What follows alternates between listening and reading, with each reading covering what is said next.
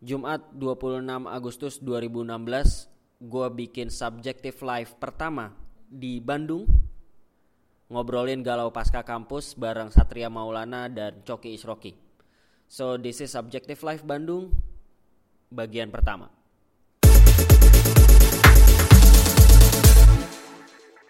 Oke, jadi gini eh, teman-teman semuanya, Eh, ini sifatnya kita ngobrol ngobrol santai aja, beneran ngobrol.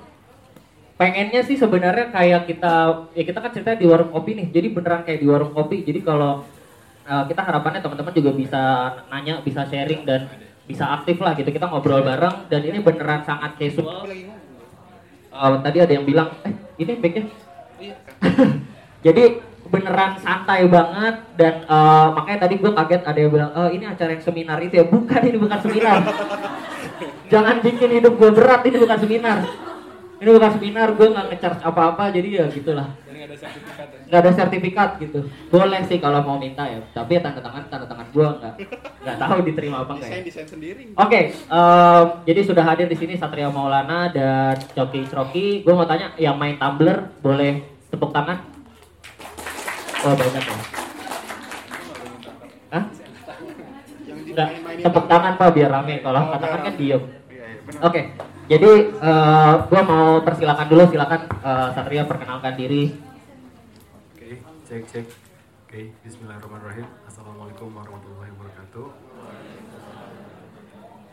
Luar biasa sih karena eh, ya gue pribadi sih nggak nyangka bakal jadi kayak gini. Sedikit cerita, jadi eh, tahun lalu tuh sempat tahun ini gitu tahun ini tuh sempat ah, tahun ini sempat bikin iseng-iseng ide meet up sama Iqbal gitu kan. Eh, gue ke Bandung nih Sat. Kita ketemuannya sama anak Tumblr, oke yaudah. Terus bikin tanpa kerangka acara, jadi nggak dibikin kayak sekarang. Cuma iseng doang. Waktu itu dibikin dia ngepost terus gue reblog. Wah berapa orang datang nih gitu wah kayaknya rame gitu. Kita, kita udah pede optimis yang datang ternyata bertiga. Tapi kita cuma yang ternyata udah oh kita tuh tuh cuma semeja makan gitu. Berlima gitu. Ah iya gimana gitu. kayak kayaknya kenal gitu ya. wah sat berlima Kepedean, kepedean, kepedean, kepedean. nggak baik. Makanya pas ngelihat hari ini terus ya animo yang luar biasa alhamdulillah karena ini jadi salah satu pintu silaturahmi untuk lebih luas lagi dan berawal dari sosial media. Karena menurut eh, gue pribadi ini satu hal yang unik gimana caranya sosial media berhasil mengantarkan kita ke pertemuan yang nyata yang sesungguhnya gitu. Jadi silaturahmi yang lebih konkret. Oke anyway. Eh, nama gue Satria Maulana Kusuma Dinata biasa dipanggil Satria Eh, kalau masih dikasih rezeki, insya Allah bulan depan umurnya 26 tahun. Mungkin karena ini bahasannya cukup lengkap, jadi gue harus kenalinnya juga lengkap. Em, Alhamdulillah eh, udah menikah dari bulan Mei kemarin. Apa? Apa? Itu sebagian lemas, langsung sebagian lemas. Apa aja? Cowok-cowok. Nikah Mei kemarin, cowok-cowok men. Gitu. Ngapain gue datang? Satria udah nikah. Ya ya. Ya udah deh, ke Mas Iqbal aja katanya. Eh, nikah eh, Mei kemarin dan mohon doanya sekarang istri gue udah hamil tiga bulan ikut di depan lagi duduk nungguin mohon doanya semoga kehamilannya lancar dan eh, dilindungi diberkahi dan nanti bisa melahirkan keturunan yang soleh dan sehat terus eh, gue sehari-hari wirausahawan kenapa di poster disebut kuliah industri kreatif? Karena sulit menjabarkan sebenarnya apa gitu gue tuh ya.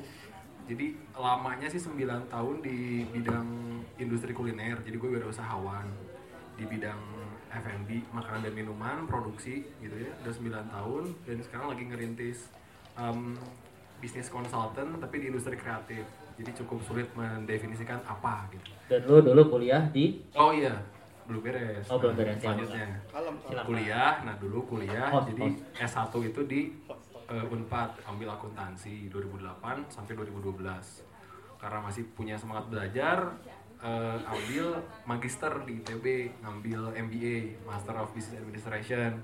Jadi sambil jalan kuliah, sambil jalan bisnis juga kurang lebih kayak gitu. Terus eh, di Tumblr addressnya satriamaulana.tumblr.com.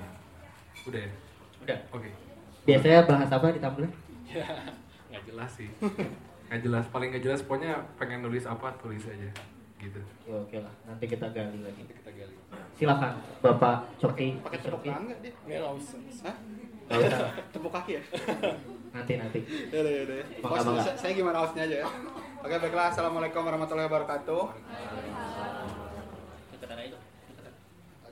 Siapa boleh? Ke siapa deketan? Oh, iya, sorry. Gua kira deketin ke depan. Oke, baiklah. Assalamualaikum semuanya. Jadi perkenalkan, eh, nama saya ini Muhammad Isroki Al Hakim. Eh, jadi namanya tuh Coki Isroki panggilan aja. Kenapa? Karena waktu SD saya nama panggilan saya Oki. Oki itu panggilan rumah. Semua orang punya panggilan rumah ya. Ya, jadi waktu kecil dipanggil rumah gitu. Saya Nggak, saya saya panggil Oki waktu SD. Ternyata waktu kelas 3 ada anak guru namanya Oki juga. Ya saya ngalah dong karena dia anak guru. Jadi saya ganti nama jadi Isroki. Panggilan saya Isroki. Sampai SMP nama saya Isroki susah dipanggil karena manggilnya gak enak. Srok, srok. Ya. Itu gak ada bedanya sama orang lagi nyapu. Srok, srok gitu kan. Ya udah, akhirnya waktu SMA saya ganti nama dipanggilnya ganti nama jadi Coki. Kenapa diganti nama jadi Coki? Karena waktu kuliah jadi ibu saya ini mengajarkan saya tentang kemandirian. Jadi eh, uang jajan saya sangat terbatas. Saya nggak tahu ibu saya menyadari atau tidak. Jadi uangnya cuma cukup buat beli makannya coki-coki. Jadi kalau makan siang, kebetulan saya, saya SMA sama Kang Satria Maulana ya. Mirip kan kita kan? Iya, alma maternya mirip. Jadi eh, kita saya SMA, saya senang banget kalau makan siang tuh sambil eh, mungkin ini ujian Allah ya saya bilang. Ini ujian, jadi saya mungkin makannya terbatas. Makanya jadi kalau siang senang banget makan coki-coki. Jadi orang-orang panggil saya coki. Itu sejarahnya, serius, serius. Jadi dipanggilnya coki. Jadi nama saya Facebooknya aja Isroki Oki Coki. Kenapa? Kalau saya cuma pakai satu nama, bisa jadi teman SD saya nggak tahu siapa saya. Isroki siapa sih? Dia nggak ada yang tahu teman-teman kuliah saya dan lain-lainnya. Jadi semua nama saya dipakai di situ ya. Jadi nama saya Muhammad Isroki Hakim, dipanggilnya Coki Isroki. Itu nama eh, panggung ya. Walaupun saya nggak pernah naik panggung. Eh, sekarang alhamdulillah usia saya sudah menginjak 24. Nah, ya, menginjak 24. Insya Allah tahun depan menginjak 25 dan kalau tadi Kang Satria istrinya udah hamil, ya saya juga doakan. ini kehamilan yang tertunda ini. canda, canda, canda ya. Kalau aktivitas kebetulan nih saya kenal Iqbal ini satu hal yang luar biasa aneh ya. Jadi kebetulan teman-teman tahu tempat Iqbal kerja namanya kitabisa.com ada yang tahu? Belum cerita ya. Keren banget itu kitabisa.com. Nanti rekeningnya. Oke, kitabisa.com tuh keren banget. Dan eh, saya sendiri aktivitasnya selepas kuliah, saya dulu kuliah di biologi, ada beberapa ada adik-adik biologi. Halo. Oh ada anak biologi. Eh, Halo anak biologi. Teteh kenapa senyum? biologi ya? Padahal saya kenal pura-pura. Dia malu. Oke, Siap. terus eh, dan saya saya lulus kuliah malah nggak di biologi ya. Jadi intinya ya udah nggak bikin video dan akhirnya kerja sama sama Iqbal bikin video sosial eksperimen. Kalau teman-teman pernah tahu ada orang bayarin bensin di Facebook sempat viral itu ada orang bayarin bensin ke belakang. Nah itu saya itu yang bayarin dulu. Yang yang di depan yang jadi pertamanya, iya Kang saya teh Nazar lagi punya rezeki ini itu saya. Jadi itu. Eh benar, saya bukan pom bensinnya serius. saya yang bayarin bensinnya. Ya, dan itu satu hal yang luar biasa. Sampai sekarang akhirnya kenal Iqbal dan saya kaget ketika Iqbal saya nulis-nulis di Tumblr tuh baru ya. Baru baru tadi sore, nggak udah lama belum lama dan saya baru kenal Iqbal. Pas dia kenal saya juga nulis Tumblr namanya akunnya at akademikus oh ini ternyata anaknya. Saya langsung pelukan. Berada Cipika cipiki. cipika cipiki. Eh eh islami. Salam salam nala dompet duafa. Sorry anak beasiswa dompet duafa begitu pak. Siap. kuliah di biologi ITB kalau lebih eh, enam tahun sebenarnya bisa lulus tiga setengah tahun tapi saya ingat orang tua saya kuliah itu harus maksimal. Jadi saya kira maksimalkan saja enam tahun. Jadi sebelumnya mohon maaf banget saya Emang enam tahun? saya enam tahun. Oh gitu. maksimalnya ya udah gitu. Saya juga udah merengek-rengek ke dosen ya. Tapi ya itulah perjuangan hidup. Dan sebelumnya mohon maaf dulu ya. Jadi saya beberapa kali kalau orang saya eh, nulis di Tumblr namanya coki c h o q i strip isroki.tumblr.com kalau orang lihat tulisan saya sama ketemu saya agak beda oh ternyata coki kalau ketemu orangnya sengklek ya gitu ya atau miring lah kelakuannya aneh ya itu ya mungkin begitulah ya jadi Iya. orang tuh jangan percaya pada tulisan karena bisa bisa berbeda ya itunya tingkah lakunya mungkin itu ya udah itu aja mungkin. Oke, terima kasih tepuk tangan buat Satria sama Coki. Um, eh, tapi speaking of Tumblr ya, gue agak kecewa di reblog Gun ya. Karena itu jadi di reblog Mas Gun. Karena itu jadi bias gitu. Kayak ini karena Gun atau karena gue dan kita gitu. Ini jadi bias gitu. gue kecewa sebenarnya Oh enggak, enggak, kan itu kan berbagi Nanti kebaikan dong. Iya ya. Anyway, Eh, oke, gue gua gua pengen mulai obrolan dari soal kuliah kali ya. Eh, gue pengen tanya dulu, lo kan biologi ITB, lo akuntansi Unpad, lo kenapa masuk biologi ITB? Intinya gini, eh, UGM itu tidak mau menerima saya. Oke, UI tidak mau menerima saya. Ya, tidak ada yang mau menerima saya, hanya ITB dulu. itu tapi biologi ju- eh, Jadi pilihan gini. pertama. Bukan. Jadi gini, anak SMA banget ya. Dulu anak SMA banget, mindset kita adalah duit. Jadi pilihan saya masuk it- eh, UGM itu dokter, karena dokter banyak uangnya. Padahal saya nggak suka kimia, nggak suka biologi. Saya daftar UI juga kedokteran. Padahal saya nggak suka kimia dan nggak suka biologi. Dan saya masuk ITB itu karena sebenarnya agak malu ya. Dulu kan saya punya pacar. Eh, dulu saya keterima di ITH ITHB. Kalau teman-teman tahu di Bandung ada ITHB ya. Jadi agak keren kalau kuliahnya di mana deh? ITB. Ya, taknya hilangin dikit. Institut Teknologi Harapan Bangsa. Oh. Kalau lulus gak kerja, ya saya kan ini pemberi harapan palsu. Hanya menjadi harapan bagi bangsa ini. Jadi saya masuk sana keterima Eh, ITB. Cuman waktu saya ke rumah pacar, si calon mertua yang akhirnya nggak jadi itu, ya kan nggak pacaran. Terus akhirnya dia bilang kalau saya punya kalau punya pacar katanya kalau punya pacar ini ya kalau punya pacar harus bagus kuliahnya. Karena si pacar saya dulu itu fakultas kedokteran gigi. Malu kan? Waduh. unpad lagi Berat fakultas ya? kedok- berat ya berat dong. Jadi malu saya akhirnya saya ya udah ke mama saya mama saya mau masuk ITB dong. Pilihan satu yang banyak duitnya apa? Perminyakan. Pilihan tiga yang banyak duitnya adalah fakultas ilmu teknologi kebumian karena ada kebumian. Nah saya nggak tahu yang kedua ini apa nggak pernah tahu saya kedua itu apa. Jadi dulunya FTMD tapi saya nggak nggak ngerti tentang motor. Naikin gigi aja nggak ngerti gitu kan. Gimana terus akhirnya saya pilihlah SITH karena di SMA saya jarang ada yang masuk SITH kan yang jarang eh nggak tahu nggak masuk ITB jadi maksudnya yang bukan di ITB sorry sorry sorry. Maksudnya nggak di ITB bukan sorry sorry bukan. Ya nggak saya takut kayak menghinakan saya ingat saya mau nanya gitu soalnya senior Emang, emang dia Unpad Soalnya doang. 2008, 2009 nggak ada yang SITH saya nanya. Jadi SITH tuh fakultas yang jarang dan namanya aneh. Oh keren ya SITH saya nggak tahu SITH itu singkatan apa. Serius. Beneran Jadi gitu? saya asal aja gitu milih pilihan kedua keren SITH. Cah saya pilih. Eh keterimanya di sana.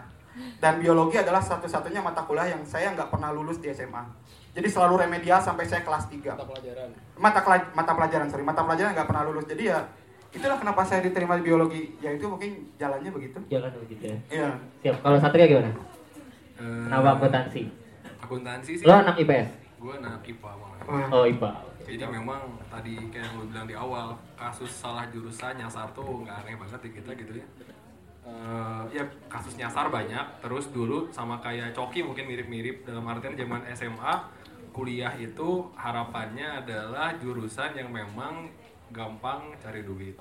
Se se pragmatis itu gitu mikirnya praktis banget.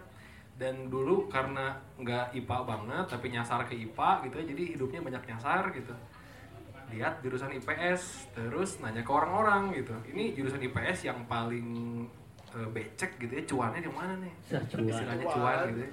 Oh ini eh, akuntansi. Gitu. dan dilihat pada saat di SPMB tuh SPMB dulu zaman dulu SPMB namanya udah lama banget ya SPMB tuh akuntansi paling tinggi di IPS tuh. Akhirnya ngambil akuntansi dengan harapan bahwa oh nanti kerjanya mudah uangnya juga mudah. Itu sesederhana itu. Yang ternyata pada saat SMA pun nggak pernah tahu gitu pelajaran akuntansi itu kayak gimana karena anak IPA kan tapi ya hanya berbekal ah nanti kerjanya gampang cari uangnya gampang sesederhana itu sih Oke. tapi ujung-ujungnya ternyata yang dijalani sekarang ya jauh sih dari apa yang memang dipelajari dulu di kuliah ya Jadi jadi lu juga merasa lu salah jurusan? Iya, tapi karena gini sih, karena maksudnya milih jurusan itu satu satu cerita yang menurut gue rada rumit ya. Ah. Karena di balik pemilihan jurusan tuh ada faktor dorongan orang tua gitu. Ada banyak Ada- pertimbangan iya, yang masuk ada di gengsi. Karena dulu tuh gue tuh hampir milih SRITB, Cok. Iya, gitu. Kita aja mau seni rupa, cuma klasik lah orang tua kayak kamu mau Jadi jadi apa? apa? Seniman, seniman gitu kan.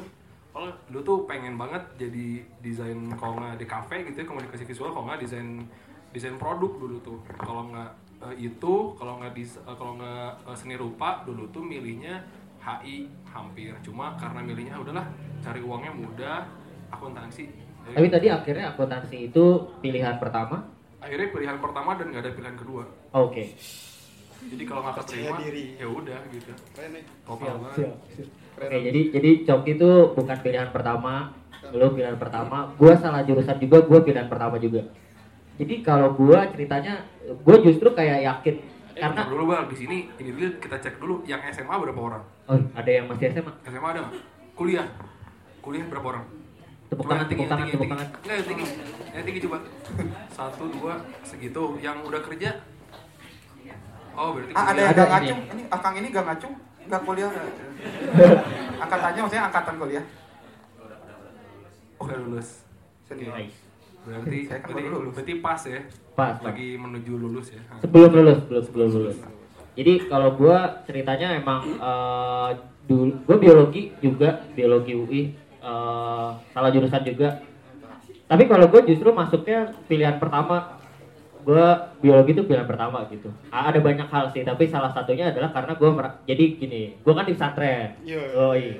Gua di pesantren. Kata ustadz gua cari kuliah yang bisa mendekatkan lo sama Allah. Gua ki- apa? Akuntansi kan gak bisa deketin gua sama Allah. Pertambangan perminyakan harusnya. Kenapa? Resikonya kan tinggi. Lebih Iya. dekat dengan Allah. Ya Allah dekat jurang gitu. Di- di- Harusnya itu- sana harusnya. Lebih mudah bertemu ya. Jadi lebih mudah bertemu gitu. Masya Allah. Gitu. Sama biologi juga kan Iya sama biologi juga. Ke hutan. Kebeset-beset dikit, Iya. ke hutan, ke sungai. gitu lah. Ya akhirnya pilih biologi tapi akhirnya merasa salah jurusan karena ternyata eh, masuk eh, setelah jalanin eh, semuanya gua coba lab lapangan dan segala macam.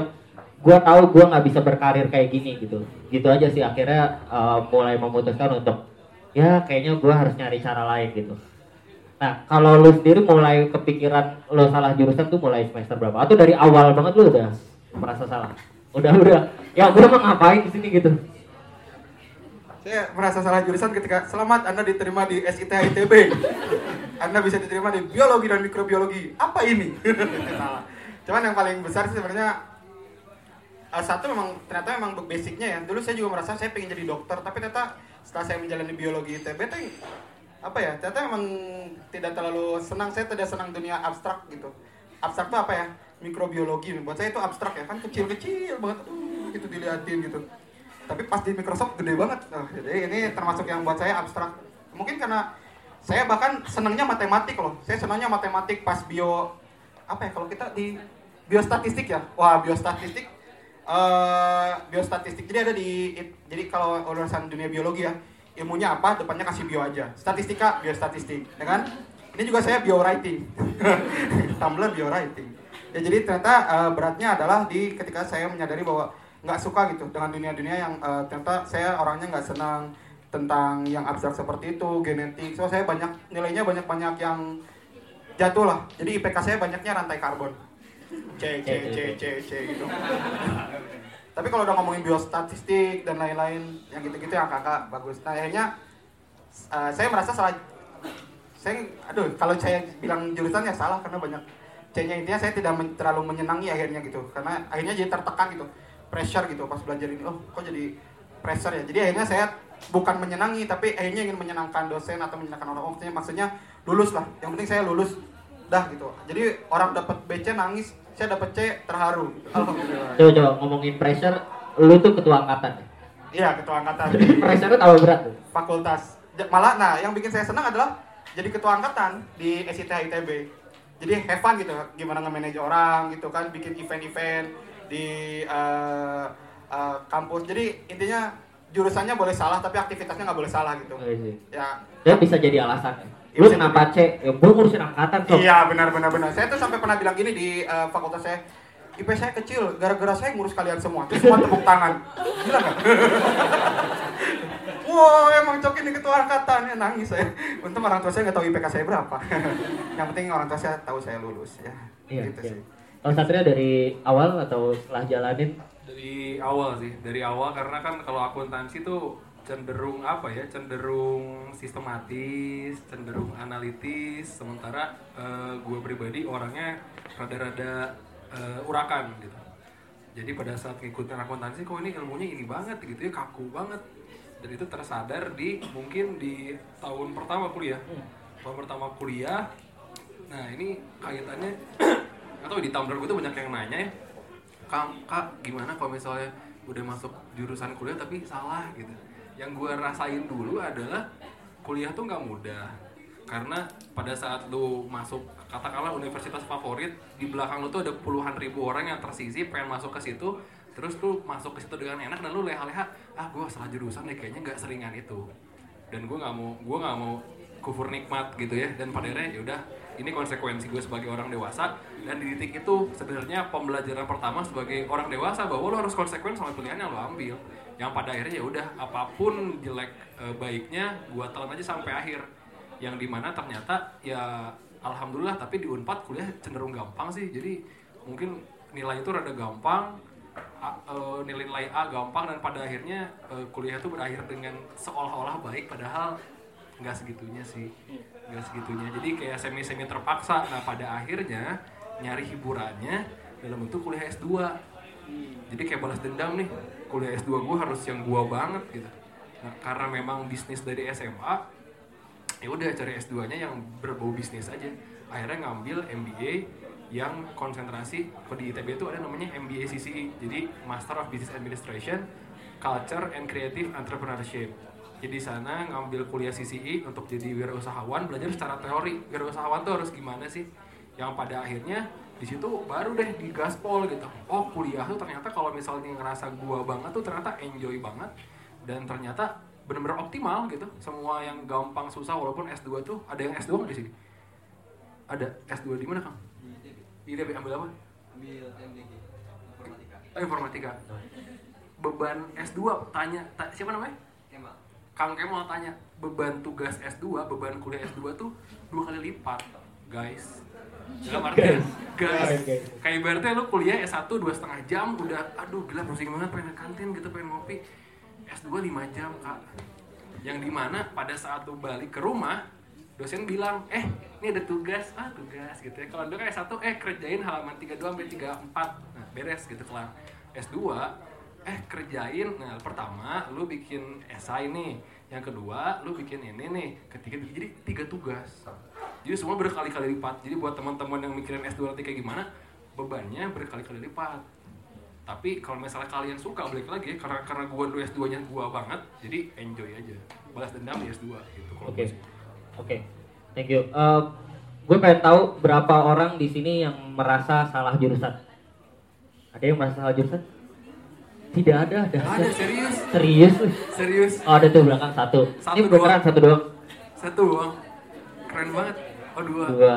oke malu-malu nanti ke Japri ya Udah udah ngacung aja biar puas gitu. Dia nanya pinginnya ngacung loh. Iya, biar biar ada Support, itu. support, support. Nanti Biar terus ada ke interaksi. saya semua ya. Eh tapi gue gue mau agak me- apa ya di, apa masuk ke helikopter view agak agak naik gitu ya. gue pengen bahas sedikit soal pendewasaan kedewasaan gitu. Karena kalau gue merasa kayak eh, ketika kita lulus SMA itu kan kurang lebih 17-18 tahun gitu. Dan itu sama sekali jauh dari kata dewasa. Sehingga akhirnya ketika kita masuk ke keputusan-keputusan milih jurusan, milih universitas itu akhirnya masuk ke keputusan-keputusan yang sering kali nggak rasional gitu. Kayak lu nggak tahu apa yang lu pilih gitu. Gara-gara gara-gara ITB iya, it- itu Itu gara-gara calon mertua itu. calon mertua. Calon mertua yang yang Nggak nggak jadi. yang nggak nggak jadi. Nggak lagi jadi itu. Calon mertua yang nggak jadi gitu atau ya kita merasa ya kayaknya ini udah duitnya banyak cuannya banyak ternyata eh, ngeselin gitu. Karena kalau kalau kalau kalau observasi gue lihat eh, budaya luar setidaknya pas SMA eh, orang eh, orang-orang anak-anaknya udah diwajibkan untuk magang. Eh, at least magang di McD gitu jadi jadi pelayan jadi apa. Jadi ngerasain kerja sehingga habis itu pilihan berikutnya belum langsung milih jurusan apa tapi dia milih dulu lu mau beneran mau kuliah apa enggak kalau nggak kuliah juga nggak apa-apa gitu. Jadi nggak kuliah dia langsung kerja langsung eh, magang sama orang yang mentor yang dia rasa oke gitu. Dan itu nggak apa-apa. Baru kemudian masuk ke pilihan eh, jurusannya masuk ke seperti apa gitu. Nah kalau ini kita agak jauh sih sebenarnya. Tapi menurut gua kayaknya emang kita jauh dari kata dewasa gitu. Dan akhirnya proses pendewasaan itu terjadinya ketika kita menjalani kuliah sambil ya udah terpaksa lah gue kuliahin gue jalanin kuliah gue gue juga sama menjalani kuliah dengan terpaksa. Ya yang penting lulus udah terharu gitu. Eh, proses pendewasaan apa yang terjadi selama lo kuliah tuh? proses pendewasaan. Yang akhirnya kayak eh, lu melalui apa nih? Lu ikut organisasi kah? Lu ikut apa? Akhirnya lu tahu bahwa eh, kayaknya gua harus mulai mikirin gua harus mulai mempersiapkan untuk ketika gua lulus gua bikin keputusan-keputusan yang lebih rasional ini rada out dikit sih tapi gue menghargai teman-teman yang pada nulis ya. Ini enggak enggak enggak nyuruh lu pada nulis sih tapi kemarin gue baru ikut kajian gitu. Jadi salah satu ada mencari ilmu adalah lu harus menulis gitu katanya karena menulis adalah mengikat ilmu. Luar biasa. itu intermezzo aja. Oke jadi proses pendewasaan yang gue alami dulu waktu kuliah adalah konsekuen konsekuen dan lu jangan ngeluh mamam aja gitu. Dalam artian karena pada saat lu ngarep bahwa oh ya jadi lu bikin goalsnya panjang dulu gua kerjanya nanti gampang nih gajinya nanti gede nih. Dan gue tuh menutup mata sama proses yang nanti bakal dilaluin gitu. Pokoknya pokoknya nanti gue pengen kerja gampang gaji gede gitu. Se secemen itu secetek itu gitu. Yang ternyata pada saat dijalanin kok nggak gue banget gitu. Kok nggak gue banget gue nggak bisa ngegambar gue nggak bisa lala lili gitu ya. Yang pada akhirnya oke sekarang lu ngejalanin bidang pilihan yang nggak lu banget nih. Dan lu nggak segampang wah mah pindah kuliah dong. Aduh cemen banget gitu. Nggak. Dan di situ lu harus belajar konsekuen yang di mana orang dewasa harus menyelesaikan apa yang mereka mulai. Dan di situ akhirnya gue oke di tahun pertama gua nge gua nyasar tapi gimana caranya dari kesasaran itu dari kesasar itu gue ambil hal-hal terbaik gitu. Jadi pada saat lu mau ke pantai eh lu nyasar ke hutan nih. Gimana caranya perjalanan nyasar lu itu tetap menyenangkan dan bermanfaat? Yang pada akhirnya gue sesuatu. balas dendam dengan cara ikutin organisasi se segetol-getolnya gitu. Jadi gue bener-bener nge-nimba soft skills banget gitu.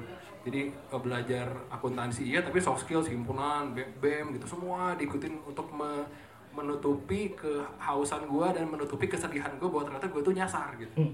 jadi dengan di situ belajar konsekuen dan pada akhirnya setelah itu beres ya setidak-tidaknya dari perjalanan nyasar ke belakang tuh oh iya gue udah bawa banyak bekal nih di sepanjang hutan tadi. Gue bawa buah bawa sayur ya walaupun perjalanannya nggak gue harapin walaupun gue ngarep ketemu air ketemu pasir tapi at least gue ada sesuatu lah. Yang itu pada akhirnya ya gue belajar untuk bersyukur juga belajar untuk bersyukur di situ sih. Jadi pada akhirnya kemarin gue baru dengar satu obrolan menarik. Katanya gini bahwa orang-orang yang nyasar itu adalah bentuk ikhtiar gitu ya. Mungkin teman-teman yang muslim tahulah pada saat lo ibadah umroh atau haji ada perjalanan safa marwah. Kenapa pada saat Siti Hajar bolak balik sama marwah sama marwah ternyata airnya nggak di situ gitu. Itu ikhtiar. Pada saat lo nyasar gue nyasar ke akuntansi ternyata rezekinya di industri kreatif yang nggak akuntansi banget ya mungkin itu ikhtiar dan jalan rezeki gue dan gue sih memaknainya gitu. tetap dapat di sepanjang perjalanan. Tetap dapat dan pada akhirnya mencoba untuk oh gimana caranya akuntansi ini diterapkan di bidang yang gue jalani sekarang gitu. Oke. gitu sih. Dahsyat sekali ya. Ada sofa marwah segala. Kalau kalau kalau kalau gue tadi gue agak relate dengan masalah orang tua ya. Kayak gue juga merasa akhirnya sebenarnya gue udah merasa kayak pas masuk kuliah terus gue lihat kalau di UI eh, jauh sih kayaknya dari ITB ya. Iya. fasilitas gitu. Sedih gue masuk. Gua, soalnya gue kebayang masuk biologi tuh ada dua nih. Satu kayak Rob Bradle. Tau gak Rob Bradle? Tahu ya? Eh, yang eh, bokap-bokap bokap-bokap Australia yang nangkepin buaya nyeker. Iya nyeker. itu dulu di antv nah dulu gue suka nontonin itu. bro. Latifi. Latifi. Latifi. dulu gue suka nontonin itu dan wah kayaknya seru nih gue nangkepin buaya nyeker. Kayaknya asik gitu itu satu. Kedua gue non gue nonton Spider-Man dan gue merasa Peter Parker nih anak biologi. Karena dia anak biologi beneran gitu dan keren gitu. Pas gue masuk biologi UI gila kampret banget gitu fasilitasnya. Ternyata lo gak digigit laba-laba ya? gue nggak ada, iya, aduh gila, labnya sedih lah. Intinya gue nggak bisa gambarkan tapi pokoknya sedih teman-teman. Eh, dan gue udah mulai mau ngobrol sama orang tua gitu, eh, kepikiran kayak eh, minta, pengen minta gitu ya, kayaknya mau ngulang lagi deh, ikut simak lagi, masuk fisip gitu, masuk komunikasi. Tapi ya tadi gue kepikiran bahwa kayak soal kedewasaan kayak orang tua gue juga nggak se kaya itu nggak mungkin gue minta lagi masuk UI ada uang pangkal dan segala macam. Akhirnya ya ya udahlah mau nggak mau gue telan aja. Dan akhirnya gue merasa kayaknya ada sepanjang perjalanan ini tadi benar gue harus dapat sesuatu. Nah kalau lu yang lu akhirnya pelariannya ke mana cok? Pelarian bahwa lu tidak biologi eh, nilai lu rantai karbon semua eh, akhirnya lu lari ke mana Saya lari ke hutan. nah kalau saya sih sebenarnya kalau ngomongin orang dewasa ya, Kalau buat saya, uh, saya menyadari bahwa uh, setelah beberapa tahun itu uh, menyadari bahwa orang-orang itu sudah pasti apa tua itu pasti, Iya. dewasa itu pilihan, ya kan? Ya, jadi uh, pas lihat teman-teman ada yang semakin tua tapi kelakuannya masih kayak gitu aja gitu dari uh, tingkat satu. Jadi uh, yang saya lihat bahwa akhirnya pen- uh, proses pendewasaannya banyaknya dari problem, problem yang saya uh, dapat ya. Jadi waktu saya masuk kuliah kan mindsetnya adalah uang ya, uang uang uang uang uang. Gitu, Mister keren banget loh. Dan tingkat satu, tingkat dua masih berpikir bahwa uang adalah segalanya karena kebahagiaan sangat bisa dibeli oleh uang. Example, gue nikah harus punya mobil berapa lama ya? Dan kebetulan saya juga suka MC ya.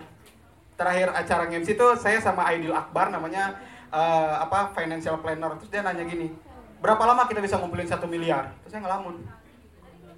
Kalau gaji saya 5 juta itu berarti butuh 200 bulan. 200 bulan itu berarti kurang lebih hampir 15 tahun lebih. Itu kalau gajinya 5 juta. Itu kalau nggak makan. Itu kalau nggak makan, ya kan? Itu kalau nggak bayar kontrakan. Pertanyaannya berapa lama kita cuma buat ngumpulin satu miliar dan 15 tahun lebih itu rumah udah nggak satu miliar, ya nggak? Itu inflasi per tahun 10 persen. Nah ini anak biologi yang beda ya. Inflasi 10 persen per, ta- per tahun udah udah beda harganya. Jadi eh, step by step tuh saya melakukan pendewasaan karena melihat dari pinggir-pinggir apa permasalahan yang ada gitu.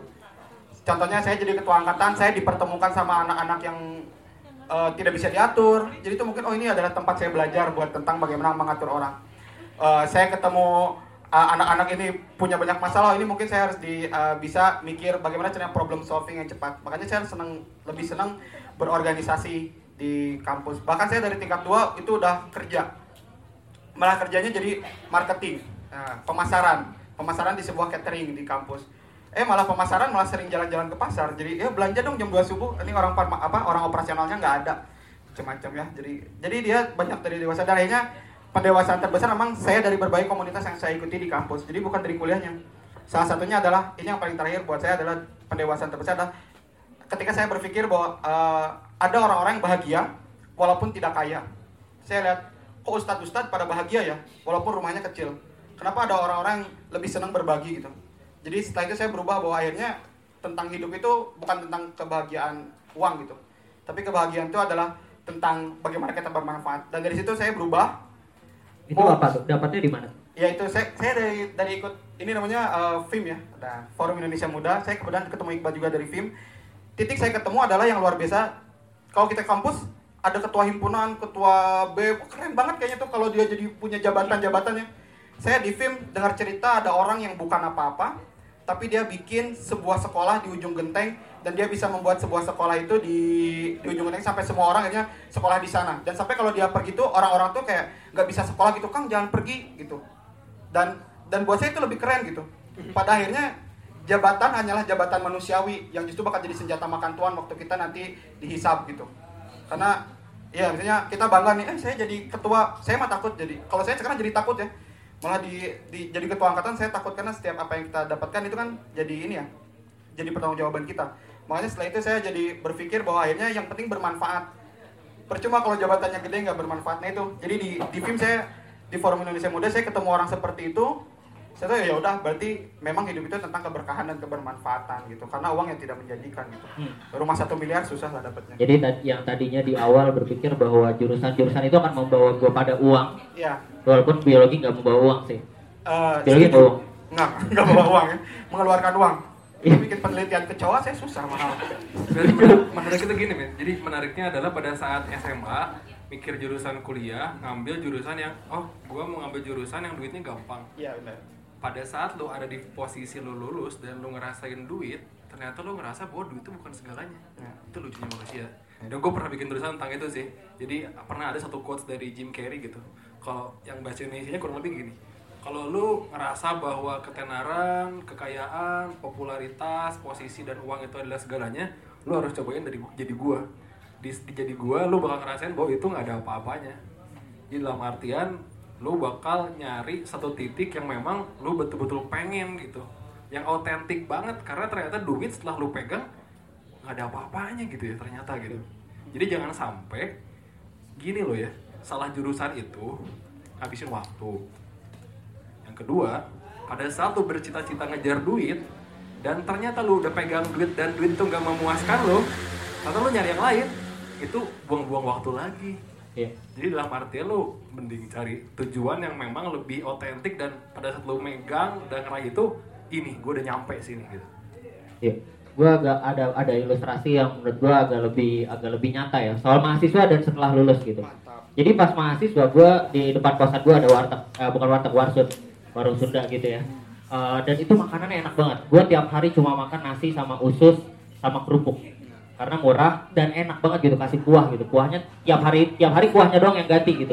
Hari ini kuah bening besok kuah eh, Sop. apa kuah sop kayak gitu lah. Pokoknya diganti. dan enak banget gitu.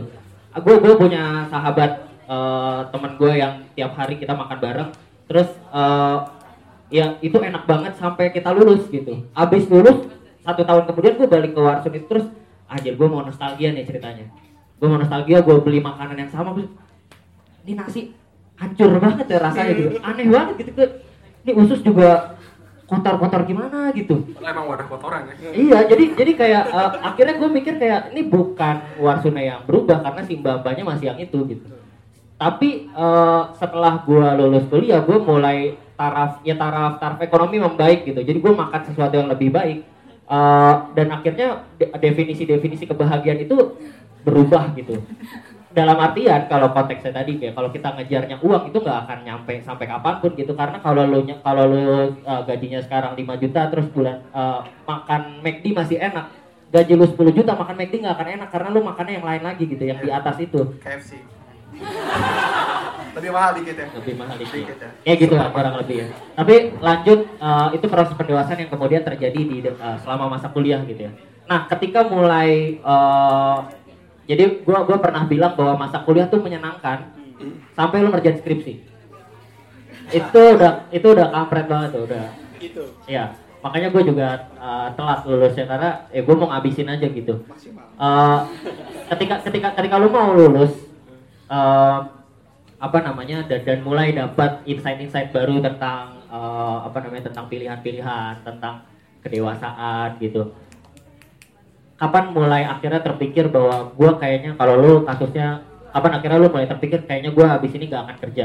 Kayaknya gua akan eh, apa namanya ak- akan S2 aja. Kapan mulai terpikir kayak gitu dan apa yang apa yang menyebabkan itu?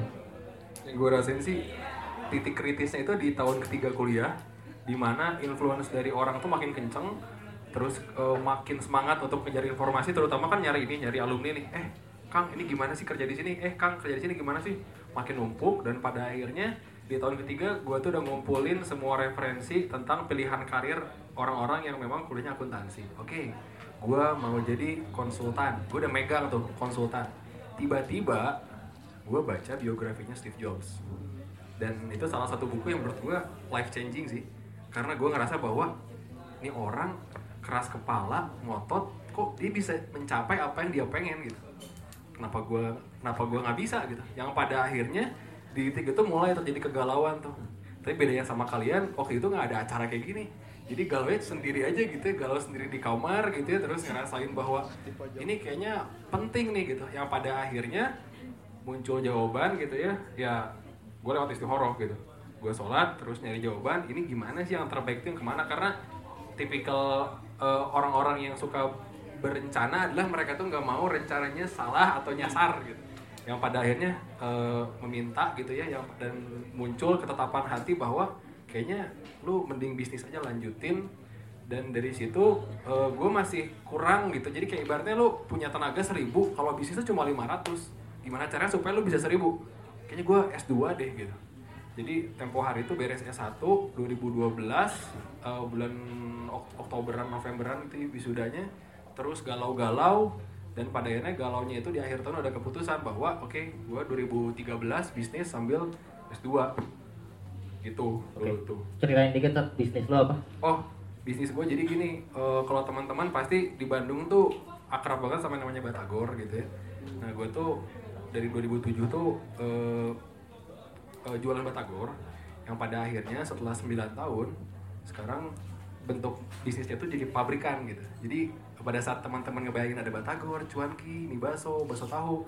Nah, gue memproduksi itu semua untuk gue lemparin ke distributor di Jabodetabek, ada yang di Bali juga gitu ada juga gue Dan itu udah dimulai dari 2007. dari 2007 ambil dari SMA sama yang terakhir jadi kapasitas ibarat lu tiap-tiap orang tuh pasti kan ngerasa bahwa gue tuh punya kapasitas segini nih tapi ternyata kurang maksimal yang pada akhirnya gue tuh dulu sudah bermimpi untuk gue pengen punya bisnis konsultan nih gimana caranya gue belum nemu yang pada akhirnya itu bermuara sama tahun lalu gue ketemu sama dua orang yang ternyata punya idealisme yang sama jadi ceritanya gini nih kalau teman-teman punya produk UMKM gitu ya gimana caranya sih produk UMKM ini tuh unggul dan eh, kompetitif untuk go internasional gitu. Nah, konsul, bisnis consulting gue tuh ber, berkutat di industri kreatif, jadi UMKM teman-teman di industri kreatif gitu. Oke. Gitu sih. Ya. Kalau Coki Kalau saya ya, udah ada catatannya. udah udah udah. Diulang lagi dong. Kalau saya sejujurnya, eh iya apa sih tadi? Aduh. Dalamnya? Dalam. Gue juga lupa.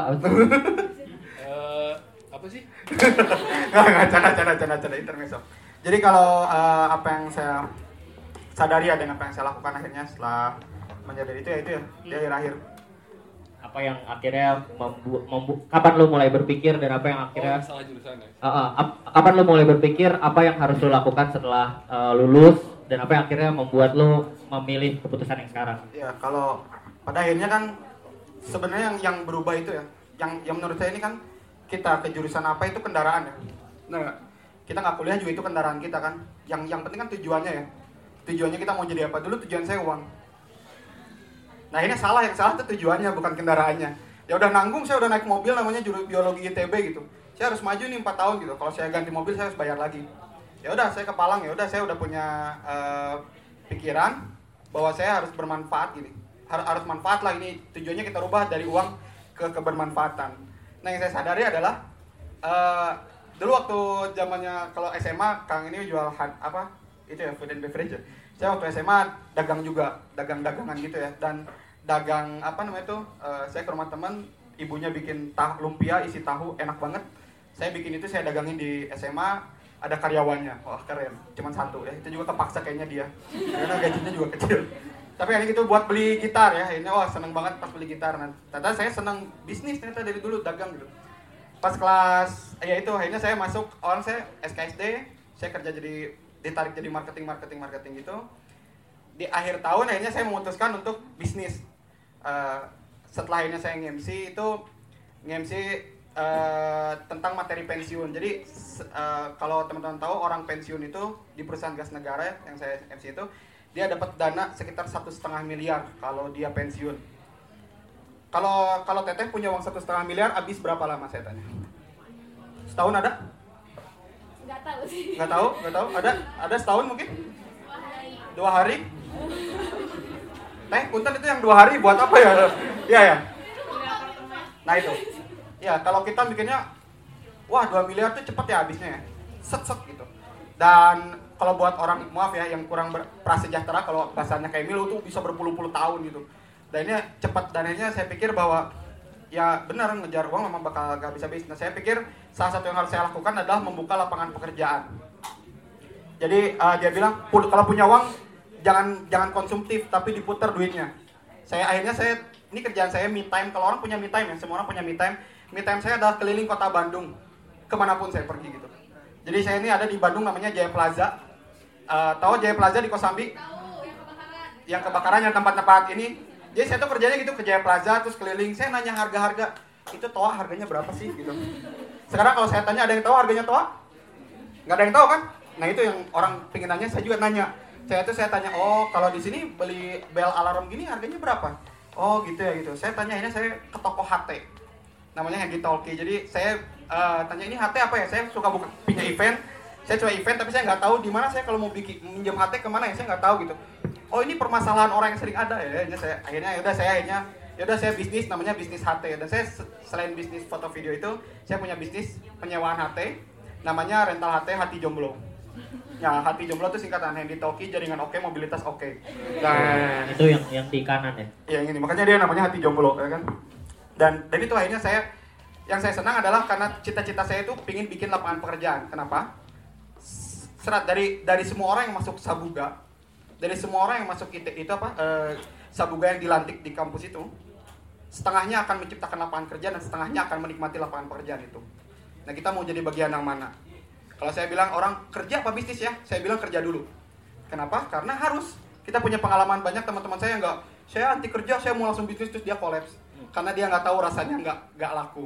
Dia belum tahu rasanya ditolak gitu. Saya mak ya eh, eh, bisnis pak, bisnis. Bukan calon mertua ya kan, ya kan? Kalau yang itu bukan ditolak. ya ditolak. Itu di, ditinggalkan. Ya jadi kayak gitu-gitu. Jadi akhirnya akhirnya saya uh, dan saya sangat senang akhirnya. Saya punya cita-cita untuk menciptakan lapangan pekerjaan dan saya senang akhirnya ketika uh, ada satu karyawan saya itu karyawan pertama saya yang benar gitu dari perusahaan saya itu adalah lulusan S1 ITB dan saya itu lagi TA jadi saya lagi TA terus dia lulus mau nggak jadi karyawan saya itu yang buat saya senang akhirnya Oh iya, eh, karyawan saya lulusan S1 ITB, bangga saya. Tapi intinya adalah eh, kepuasan saya adalah ketika saya bisa menciptakan lapangan kerja. Jadi itu eh, apa yang saya lakukan adalah sebisa mungkin ciptain lapangan pekerjaan yang banyak sekarang sih dan saya tidak pernah menyesali siapa yang apa yang saya lakukan sekarang gitu. Itu aja sih. Oke. Eh, kalau gue mau coba ambil gitu kesimpulannya, Boleh. coba ya.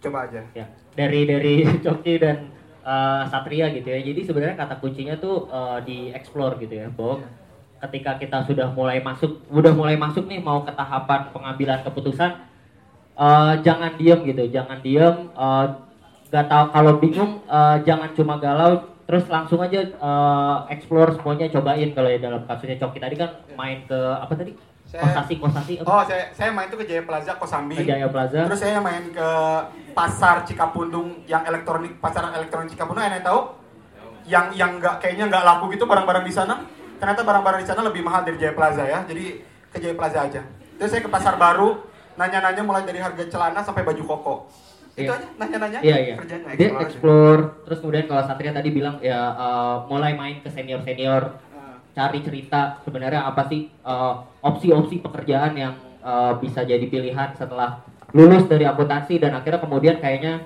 eh, dari opsi-opsi yang udah dieksplor kayaknya nggak ada yang cocok dan gue lebih nyaman dengan apa yang gue bikin gitu. Karena kalau tadi mention Steve Jobs juga gue juga melihat pola ya orang-orang yang besar gitu ya Steve Jobs dan lain-lain termasuk juga Rasul gitu.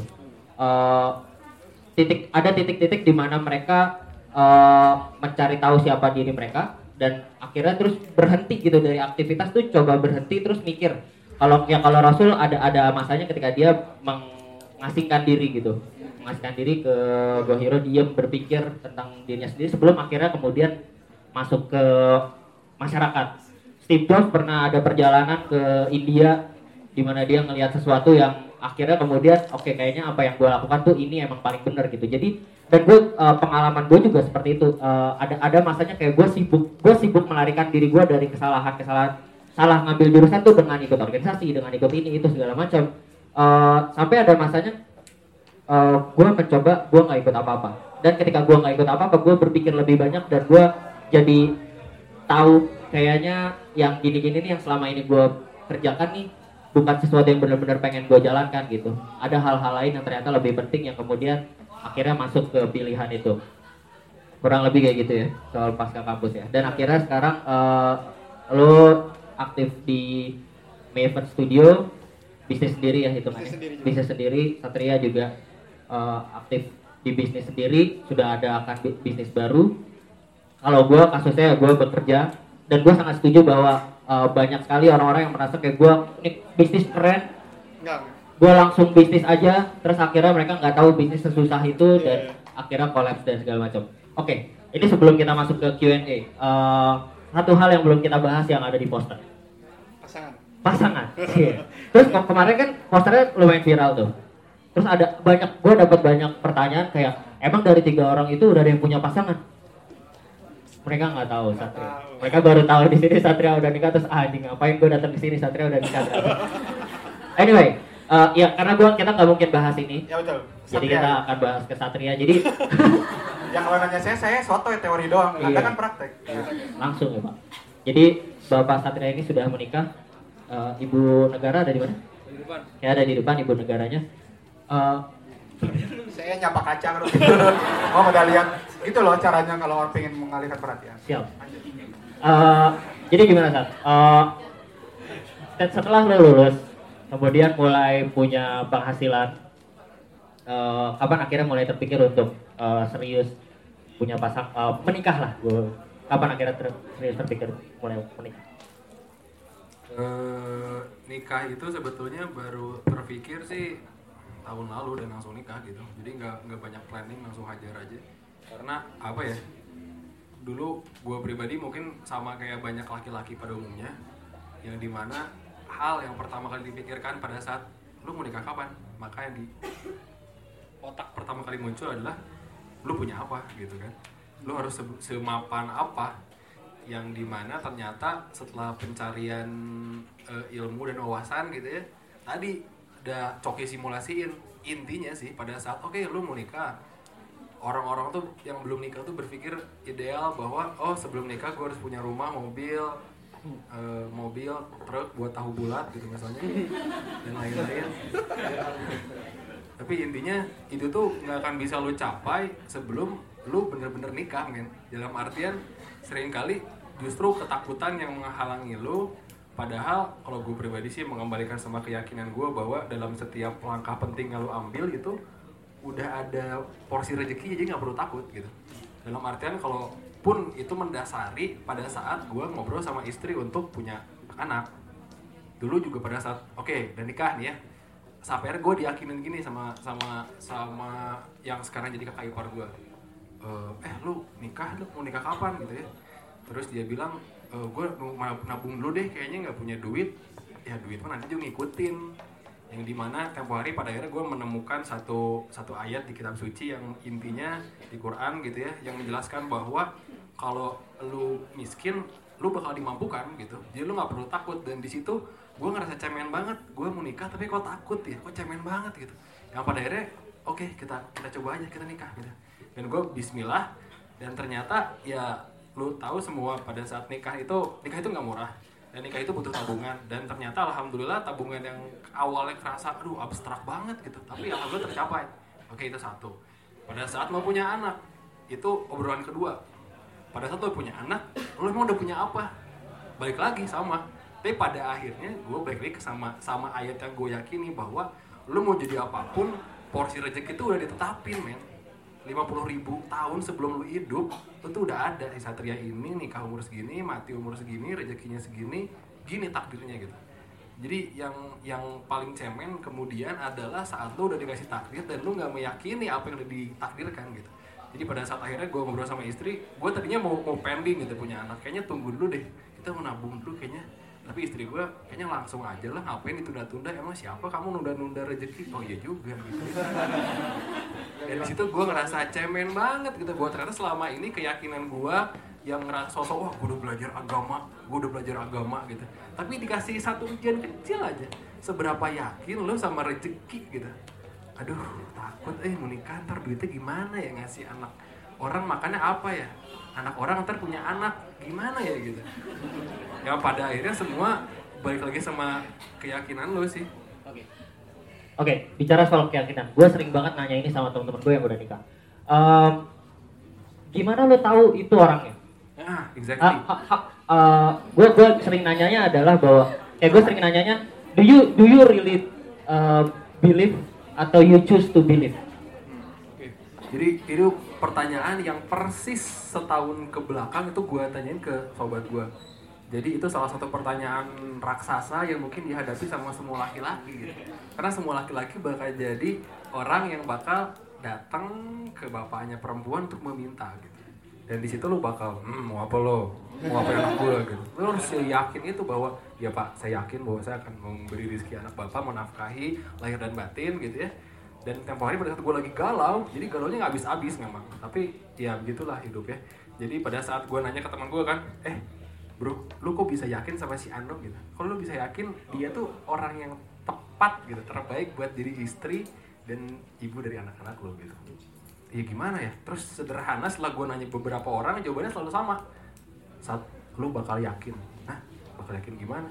Yang pada akhirnya balik lagi cara gue adalah dengan cara beristikharah gitu ya terus apa ya? Itu tuh nggak bisa dijelasin sama kata-kata. Yang disebut dengan lu yakin aja tuh karena yang lu cari ide harapan cinta gitu ya dan keyakinan tuh datangnya dari mana?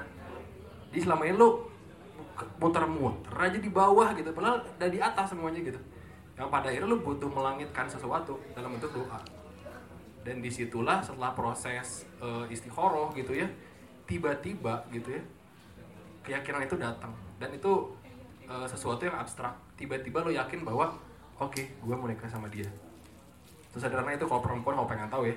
Jadi kalau tiba-tiba ada laki-laki asing atau baru dikenal tiba-tiba eh bisa nggak aku jadi bapak dari anak-anak kamu?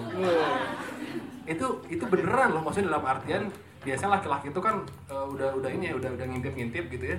Dan pada saat mereka mengumpulkan keyakinan sekalinya keyakinan itu datang yang namanya laki-laki tahu sendiri hajar gitu laki-laki itu kayak begitu. Jadi pada saat uh, eh, gue mengumpulkan keyakinan dan ternyata keyakinan itu bulat gitu ya kayak tahu apa namanya itu nggak muncul dari atas doang. Jadi lo ibaratnya muncul lampu lalu lintas nih lampu hijau itu nggak muncul dari dari segi spiritual aja tapi lingkungan sekitar lo gimana? Itu lo ngerasa bahwa oh iya ini tuh kemudahan jalan yang ditunjukin. Karena begitu keyakinan lo bulat terus lo nanya ke keluarga lo ke sobat-sobat lo semua oke okay, gue suka sih. Oh cocok oke. Semua ada lampu hijau gue show. Ini kita nikah. Mintalah ke bapaknya. Tepuk tangan dulu buat Satria. Sekarang gue mau lempar pertanyaan terakhir ke Coki. Cok. Bukan tentang nikah kan? Jadi kapan nih jadi kapan? Tulisan terakhir lu soal apa Cok? Wah buset dia baca dia. Menikah adalah lomba. Menikah adalah lomba. Gimana? Yeah. coba coba ceritain. Lu lu abis lo habis nulis soal menikah soalnya gue yeah, yeah. jadi ada bahan gue buat lempar ke lo sengaja itu biar ada bahan itu saya nulis itu jadi uh, karena gini karena gini banyak orang-orang yang buat saya jadi buat uh, teman-teman umur 24 25 ini adalah sebuah fenomena yang terjadi sekarang kapan nikah uh, jadi tahun lalu santai aja gitu kalau sekarang nih uh, kalau saya Idul Fitri gitu, eh, iya mana yang dibawa, yang dibawa ini dibawa dompet, bukan, bukan kan? Pasangannya mana gitu? Ditanya sekarang ditagi kan? Biasanya enggak ya, biasanya kita enggak ya. Iqbal juga mungkin merasakan di umur itu. Pada akhirnya beberapa bulan, jadi selalu ada yang bertanya, kapan nikah, kapan nyusul, ayo dong cepat nikah dan lain-lain. Jadi ada beberapa orang yang saya rasa tiba-tiba merasa dirinya sangat laju mawa ketika akhirnya menikah dengan cepat.